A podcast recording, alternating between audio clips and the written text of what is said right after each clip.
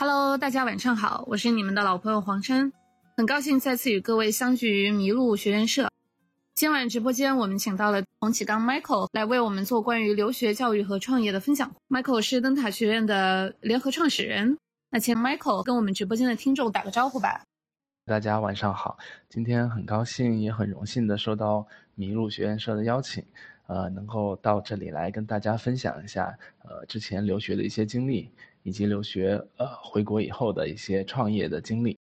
接下来这一部分呢，请分享一下你的留学申请过程当中的经验和心得。那首先第一个问题是，我想问一下是什么样的原因想要去走留学这一条路？嗯，Michael 在国内已经学完了这个人权法方面的一个可能硕士啊，呃，很长时时间的研究，甚甚至工作过很长一段时间之后，又选择去美国读这个社工专业，那是一个什么样的原因去驱动你去做这样一个选择？有来自家庭方面的原因吗？还是其他的原因呢？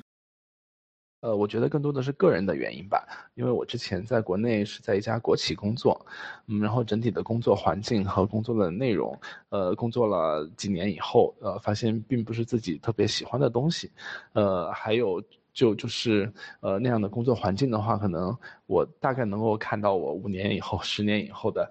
呃，大概的生活状态跟工作状态是什么样子的，所以就特别想有一些改变跟突破，然后走出自己的舒适区。然后能够能够见到一些新的不一样的东西，然后有了这个想法以后，其实当时是问了很多的，也可以说是咨询了很多身边的朋友，有留学的经历的朋友，还有就是有留学想法的朋友，然后问了他们的很多的意见，然后就最最后才做出这个决定的。那你当时从准备开始申请到录取中间是？呃，花了多长的时间呢？做了哪些准备呢？嗯，这个过程当中，你是选择完全的 DIY 自助申请呢，还是说已有，呃，找留学中介呀、留学机构呀？呃，我从开始申请，开始准备申请，到最后拿到录取的话，整个过程大概是花了差不多一年的时间，因为我觉得我我记得好像当时开始。准备应该是在六月份，然后最后拿到拿到第一个录取的时候，当时比较早，可能在二月份左右，但是拿到最后一个录取的时候，应该也是在四五月份了，所以整个差不多是小一年的时间。呃，准备的过程其实还是挺辛苦的，因为当时我我还我还我还在工作，就是一边工作一边准备托福考试，然后一边准备 GRE 考试的。呃，当时是每天早上。停，当时是切换了几种模式。刚开始的时候是每天晚上回家，然后复习到很晚很晚，然后发现一段时间以后这样不行，第二天工作受到影响，后来就改变一下，早上起得非常早，比如五六点起来，然后开始开始复习，两个两三个小时以后再去那个呃公司工作。然后就就就不断的找到适合自己的状态，然后整个考试因为考位也很紧张嘛，然后也也是呃北京周边的周边的城市可能去考，因为托福可能加 E 都各各考了两次左右的样子，我记得，对，所以整个过程是其实比较辛苦的，然后中间还伴随着呃那个呃决定专业，然后决定学校，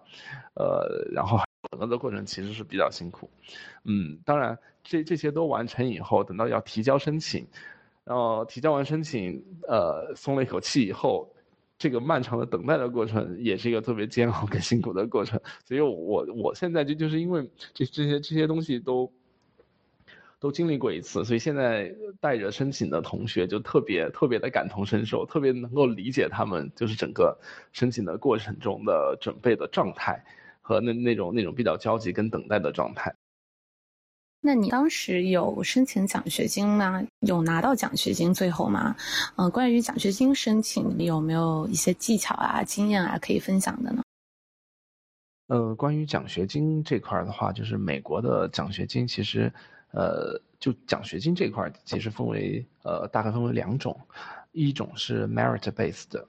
还有一种是一些有很多名字需要你去申请，针对特定人群的。就是 merit based 的这种奖学金，就是你。它可能是按学期或者年度给你的，就是你在申请的时候，这种 merit based 的奖学金其实是你不需要申请的，呃，学校会根据你的嗯你的 GPA、你的其他的标化成绩和你的背景跟工作经历来决定是不是给你这种 merit based 的奖学金，所以这个这个就是你不需要申请的。那还有一种是你录取以后，呃，需要申请的奖学金就有呃学院或者是学校各种名字的，呃，大多数只能只只能是美国公民或者是呃美国永永是永居的公民才能呃申请的奖学金，还有一些是针对特定人，呃，非裔美国人可以申请的。呃，有的是呃给校友的奖学金，是只能你是某个学校毕业的，或者是本校毕业的同学，你才能申请的奖学金。还有些真的特别特定性别的，比如呃妇女才能才能申请的，还有些特定人群的，比如说退伍的老兵才能才能才能申请的。这些奖学金的话，可能就跟我们国际学生无缘了。这些都踢掉的话，国际学生能申请的这种学院跟学校的奖学金可能就不是特别多了。所以其实中国学生过去的话，能拿到的。呃，比如全奖、半奖这样的奖学金，基本上都是 merit based 的奖学金，就是不需要你呃去申请，然后学校根据你的你你的背景、你的成绩来自动发给你的。而且这种奖学金可能发一次，可能可能就有两年，它分成每个学期或者每一年给你的。呃，然后我当时的运气可能可能是比较好，两年的项目的话，呃，学院给了连着 offer。呃，一块寄给我的奖学金是三万刀，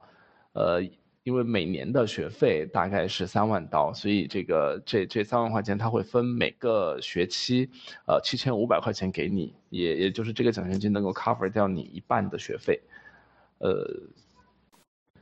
然后除了这样的奖学金以外。呃，还有助学金，呃，助学金的话，可能学习呃理工科的同学可能机会会比较多一些，就是你你必须付出一定的劳动，就是教学方面的劳动，比如做 TA，呃或者做 RA，就是教学或者研究的助理，这样的情况下，呃，然后学院会给你一定的助学金。然后还有另外一种能够获得经济经济补偿的手段的话，可能，呃，就是呃应聘一些 on campus 的一些工作，就比如说图呃图书馆的工作啊、食堂的工作啊之类的。呃，这样的工作话，一个小时大概是我记得应该是三三十刀左右吧。然后，但是这样的工作竞争非常的非常的激烈，因为呃工资还挺高，然后工作也比较轻松，这也是学校呃来。帮助在经济上有困难的同学的一种一种方式。在这一部分，我有最后一个问题：在留学过程当中面临的最大的挑战是什么？那你又是如何去克服的呢？同时，你在留学当中，你认为最大的收获是什么？对于打算去留学的听众或者同学来说，你有什么样的建议吗？呃，最大的挑战的话，我觉得应该是。就是你来到了一个完全陌生的一个国家，一个完全陌生的环境，而且你你要对付这个环境，可能不是一方面的，是好几个方面的，呃，从生活上的、学习上的和工作上的，比如我的专业，因为还要还要有每周三天的。呃，全职的实习，所以来自工作环境上面的压力，还有学习的课业，其实其实是很多的。虽然每周可能可能就四五门课，但是课后的 reading 跟要写的作业是非常多的。然后还有生活生活上的，呃，生活上的物，比如说为了为了要省钱，我们必须得自己做饭。做饭的话，可能，呃。住的附近可能不能一直都买到自己熟熟悉的食物、熟悉的食材，可能每周都要都要都要都要到 China Town 去进行一次采购啊，挺挺浪费时间的。然后我觉得就是挑战，主要的挑战来自于完全陌生的国家和陌生的环境，而而且你要从很多方面去应付跟解决这些环境上的问题。然后最大的收获，我觉得除了呃知识和专业上面的呃积累和增加以外，呃另一方面就来自于就是可能在一个另外一个国家的生活，呃你经历的事情和你见到的人，呃跟你在中国在国内见到的是不一样的，呃然后你可能会更更多的会用一种更包容的心态。和眼光去看待你周围和你不一样的东西，嗯，因为我觉得可能可能在中国的话，对于包容这件这件事情，可能呃跟美国比较，可能没有美国做的那么好，所以呃，在美国，我觉得就是呃更多的其实学到了就是如何去尊重跟包容。和你不一样的东西，不管是和你不一样的观点，和你不一样的人，和你不一样的事情。我我我觉得这一点，我我回来以后也觉得，就是我原来生活生活中可能和我不一样的东西，我不大能接受的东西，现在能够以一种更更开放的姿态和更开放的态度去去理解和接受他们。呃，建议可能谈不上，我只是就是只是觉得，就是如果之后的同学能有机会，呃，在国外有有一段学习经历的话，可以以更开放的心态，呃和态度，呃来体验这个过程，呃，能够更多的呃融入当地人的生活、当地人的工作当中去，就是好好的好，更好的利用好。呃，我觉得建议谈不上，我只是觉得之后如果呃后面的同学能有机会，呃到国外有段学习经历的话，可以以更开放的那个心态和态度，呃去体会这一个过程，因为我觉得这个机会其实是，呃挺难得，其实也挺短的，呃如果呃能够更多的体验当地人的生活，他们的工作。和，他们所所所生活的这样的环境的话，我觉得这这会是一个非常难忘的经历。就是除了你在知识上，呃，能够学到东西以外，然后呃，了解这个星球上面，呃，住在不同的地方的人，他们的生活，他们的他们的社会是是什么样子的？我觉得这个也是一段非常非常非常难忘的一段体验跟经历。确实哈，留学申请其实是一个非常庞大的一个系统性的工程哈。嗯，这往往要求了呃申请者嗯花费很多的很长的时间、大量的精力来做充分的准备，才能嗯申请到自己比较满意的项目哈，也去到自己比较心仪的学校。那其实，在留学的这个过程当中，也会遇到各种各样的酸甜苦辣，也要求每个留学生。嗯，具备比较强的心理素质，去应对各种各样的来自文化呀、社会呀、不同国家呀各方面的挑战。那么，我们今天节目就到此为止。我是黄山，大家晚安，下期见。